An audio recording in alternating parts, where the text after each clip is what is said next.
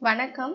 இது பொன்னியின் செல்வனின் முதல் பாகம் புதுவெள்ளம் ஆடித்திருநாள் ஆதி அந்தமில்லாத கால வெள்ளத்தின் கற்பனை ஓடத்தில் ஏறி நம்முடன் சிறிது நேரம் பிரயாணம் செய்யுமாறு நேயர்களை அழைக்கிறோம்.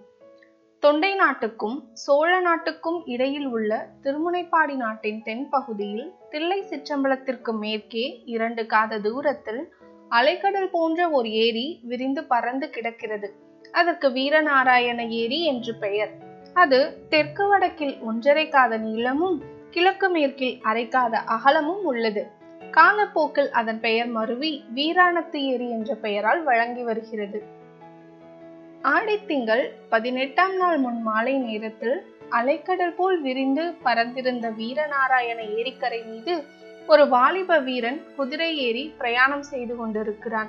அவன் தமிழகத்து வீர சரித்திரத்தில் புகழ்பெற்ற வானர் குலத்தை சேர்ந்தவன். வல்லவரையன் வந்தியத்தேவன் என்பது அவன் பெயர். நெடுந்தூரம் பிரயாணம் செய்து அழுத்து களைத்திருந்த வந்தியத்தேவனின் குதிரை மெல்லமாக நடந்து சென்று கொண்டிருந்தது. குதிரையை பற்றிய கவலை ஏதும் இல்லாமல் மாறாக வந்தியத்தேவனின் உள்ளம் நாராயண ஏரியின் தோற்றத்தால் வசீகரிக்கப்பட்டிருந்தது. ஆடி பதினெட்டாம் பெருக்கன்று சோழ நாட்டு நதிகளிலெல்லாம் வெள்ளம் இரு கரையையும் தொட்டுக்கொண்டு ஓடுவது வழக்கம். கொள்ளிடம் நதியிலிருந்து வடவாற்றின் வழியாக தண்ணீர் வந்து வீரநாராயண ஏரியில் பாய்ந்து அதை ஒரு பெரும் கடலாக ஆக்கியிருந்தது. அந்த ஏரி தண்ணீரை கொண்டு கண்ணு கெட்டிய தூரம் கழனிகளில் உழவும் பிறை தெளிவும் நடவும் நடந்து கொண்டிருந்தன. உழுது கொண்டிருந்த குடியானவர்களும் நடவு நட்டு கொண்டிருந்த குடியானவ பெண்களும் இனிய இசைகளில் குதூகலமாக ஆங்காங்கே பாடிக்கொண்டிருந்தார்கள். இதையெல்லாம் கேட்டுக்கொண்டு வந்தியத்தேவனின் எண்ணம் இவ்வளவு பிரம்மாண்டமான ஏரியை அமைத்த மதுரை கொண்ட பராந்தகனின் புதல்வர் இளவரசர் ராஜாதித்தர் அவர்களின் அருமை பெருமைகளை எண்ணி வியந்தவாறே குதிரை மேல் போய்கொண்டிருந்தான் யானை மேல் துஞ்சிய தேவர் என பெயர் பெற்று வீர சொர்க்கம் அடைந்தவர் இளவரசர் ராஜாதித்தர். அன்று பதினெட்டாம் பெருக்கு திருநாள் அல்லவா? பக்கத்து கிராமங்களிலிருந்து மக்கள் கும்பல் கும்பலாக ஆற்றங்கரையை நோக்கி வந்து கொண்டிருந்தார்கள். ஆண்களும் பெண்களும் குழந்தைகளும் புத்தாடைகள் அணிந்து விதவிதமான அலங்காரங்கள் செய்து கொண்டு வந்திருந்தார்கள். பெண்களின் கூந்தல்களை தாழம்பூ செவ்வந்திப்பூ மல்லிகை முல்லை இருவாச்சி செண்பகம் முதலிய மலர்கள் கொத்து கொத்தாய் அலங்கரித்தன. கூட்டாஞ்சோறும் சித்திரான்னமும் எடுத்துக்கொண்டு பலர் குடும்பம் குடும்பமாக வந்திருந்தார்கள். கொண்டு வந்திருந்த உணவை கமுகு மட்டைகளில் போட்டு சாப்பிட்டு விட்டு சாப்பிட்ட கமுகு மட்டைகளை கணவாய்களின் ஓரமாக எரிய அந்த மட்டைகள் கணவாய்களின் வழியாக ஏரிக்கரைக்கு வெளியே விழுந்தடித்து ஓடி வருவதைக் கண்டு கை கட்டி சிரித்தார்கள். இதையெல்லாம் பார்த்து கொண்டிருந்த வந்தியத்தேவன் சிறிது நேரம் அங்கேயே நின்று கொண்டிருந்தார். அங்கு நின்ற சில பெண்கள் நாட்டுப்புற பாடல்களை பாட ஆரம்பித்தனர். வடவாறு பொங்கி வருது வந்து பாருங்கள் பள்ளியரே வெள்ளாறு விரைந்து வருது வேடிக்கை பாருங்கள் தோழியரே. காவிரி புரண்டு வருது காண வாருங்கள் பாங்கியரே. என்பன போன்ற வெள்ளப்பாட்டுகள் வந்தியத்தேவனின் செவிகளில் இன்ப வெள்ளமாக பாய்ந்தன. குதிரை மீது இருந்தபடியே அவர்களுடைய பாடல்களை கேட்டுக்கொண்டிருந்த வந்தியத்தேவனை மூதாட்டி ஒருத்தி கவனித்தாள். தம்பி வெகு தூரம் வந்தாய் போலிருக்கிறது. மிகவும் களைத்திருக்கிறாய். குதிரை மீது இருந்து இறங்கி வந்து கொஞ்சம் கூட்டாஞ்சோறு சாப்பிடு என்றாள். அங்கே சுற்றியிருந்த இளம் மங்கைகள் வந்தியத்தேவனை பார்த்து அவனுடைய தோற்றத்தை கண்டு தங்களுக்குள் ரகசியமாய் பேசிக்கொண்டு கலகலவென்று சிரித்தார்கள். வந்தியத்தேவனை ஒரு பக்கம் வெட்கமும் இன்னொரு பரம் குதூகலமும் பிடுங்கி தின்றன. அதனால் வந்தியத்தேவன் மூதாட்டியின் அழைப்பை ஏற்க ஒரு கணம் சிந்தித்தான். அத்தனை அழகிய மங்கைகளையும் ஒரே இடத்தில் காண்பது உசிதமாக தோன்றவில்லை. மேலும் வந்தியத்தேவனின் கண்களுக்கு அங்கே கூடியிருந்த மங்கைகள் எல்லாம் தேவலோக ரம்பைகளாகவே தோன்றினார்கள். அதே சமயத்தில் வடவாற்றின் நீரோட்டத்தில் வெள்ளைப்பாய்கள் விரிக்கப்பட்ட ஏழெட்டு பெரிய ஓடங்கள் வெண் சிறகுகளை கொண்ட அன்னப்பறவைகளைப் போல வந்து கொண்டிருந்தன. மக்கள் அனைவரும் படகு வரும் திசையையே ஆவலுடன் பார்க்கத் தொடங்கினார்கள். அந்த படகுகளில் ஒரு படகு மட்டும் முந்திக் கொண்டு கரையை அடைந்தது. அதில் கூறிய பிரகாசமான வேல்களை ஏந்திய வீரர்கள் பலர் இருந்தார்கள்.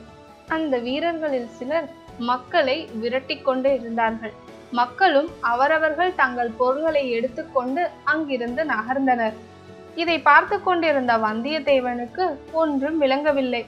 ஏரிக்கரையிலே கோல் பிடித்து நின்ற பெரியவர் ஒருவரிடம் வந்தியத்தேவன் தன் கேள்விகளை அடுக்கினான். தம்பி உனக்கு தெரியவில்லையா என்ன? அதோ அந்த படகுகளின் நடுப்படகில் ஒரு கொடி பறக்கிறதே அதில் என்ன எழுதியிருக்கிறது என்று பார் என்றார் பெரியவர். பனைமரம் முள் தோன்றுகிறது என்றான் வந்தியத்தேவன். பனைமரம்தான். பனைமரக் கொடி பழுவேட்டரையர் கொடி என்று உனக்கு தெரியாதா? மகாவீரர் பழுவேட்டரையரா வருகிறார் என்று வந்தியத்தேவன் திடுக்கிட்ட குரலில் கேட்டான். பழுவேட்டரையர் பற்றி சோழ நாட்டவர் கேள்விப்படாமல் இருக்க முடியாது. உறையூருக்கு பக்கத்தில் பழுவூர் அவர்களுடைய நகரம். விஜயாலய சோழன் காலத்திலிருந்து அண்ணன் தம்பிகளாக பெரிய பழுவேட்டரையர் சின்ன பழுவேட்டரையர் என்று அவர்களது குலம் வீர புகழ் பெற்றிருந்தது. அக்குடும்பத்தார் சோழ மன்னர் குடும்பத்துடன் கொள்வினை கொடுப்பினை செய்து வந்தனர்.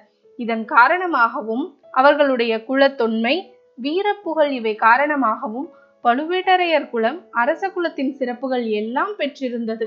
தனியாக கொடி போட்டுக் கொள்ளும் உரிமையும் அக்குலத்துக்கு உண்டு. பெரிய பழுவேட்டரையர் சோழ நாட்டு அரசாங்கத்தில் மிக உன்னதமான பல பதவிகளை வகித்து வந்தார். இவ்வாண்டு இவ்வளவு வரை தர வேண்டும் என்று கட்டளையிட்டு வசூலிக்கும் உரிமை அவருக்கு இருந்தது.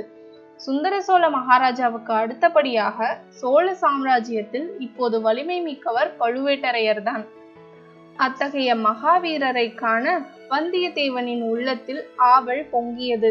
ஆனால் அதே சமயத்தில் காஞ்சி நகரின் புதிய பொன் மாளிகையில் இளவரசர் ஆதித்த கரிகாலர் தன்னிடம் அந்தரங்கமாக சொன்ன செய்தி அவனுக்கு நினைவு வந்தது. வந்தியத்தேவா நீ மாவீரன் மட்டுமல்லாது நீ நல்ல அறிவாளி என்பதையும் நான் நன்கு அறிவேன். அதனால்தான் இந்த மாபெரும் பொறுப்பை உன்னிடம் ஒப்புவிக்கிறேன். நான் கொடுத்த இரு ஓலைகளில் ஒன்றை என் தஞ்சை மகாராஜாவிடமும் இன்னொன்றை என் சகோதரி இளைய பிராட்டியிடமும் ஒப்புவிக்க வேண்டும். தஞ்சையில் பெரிய பெரிய அதிகாரிகளை பற்றி ஏதேதோ கேள்விப்படுகிறேன். ஆகையால் நான் அனுப்பும் செய்தி யாருக்கும் தெரியக்கூடாது. முக்கியமாக பழுவேட்டரையர்களிடமிருந்தும் என் சிறிய தந்தை மதுராந்தகரிடமிருந்தும் நீ மிக ஜாக்கிரதையாக நடந்து கொள்ள வேண்டும் என்று எச்சரித்திருந்தார். சோழ சாம்ராஜ்யத்தின் பட்டத்திற்குரிய இளவரசரும் வடதிசை சைன்யத்தின் மாதண்ட நாயகருமான ஆதித்த கரிகாலர் இவ்விதம் சொல்லியிருந்தார். ஆகையால் பழுவேட்டரையரை பார்க்கும் எண்ணத்தை கைவிட்டு அங்கிருந்து சென்றான் வந்தியத்தேவன். வெகு தூர பிரயாணத்தால் அவனுடைய குதிரை மிகவும் களைப்புற்றிருந்தது அதனால் இன்று இரவு கடம்பூர் சம்புவரையர் மாளிகையில் தங்கிவிட்டு நாளை காலையில் புறப்படும் போது வேறு நல்ல குதிரை சம்பாதித்து கொண்டு கிளம்ப வேண்டும் என்று மனதிற்குள் தீர்மானித்து கொண்டான். வந்தியத்தேவனோடு அடுத்த பகுதியில் நாம் பயணிக்கலாம். காத்திருங்கள்.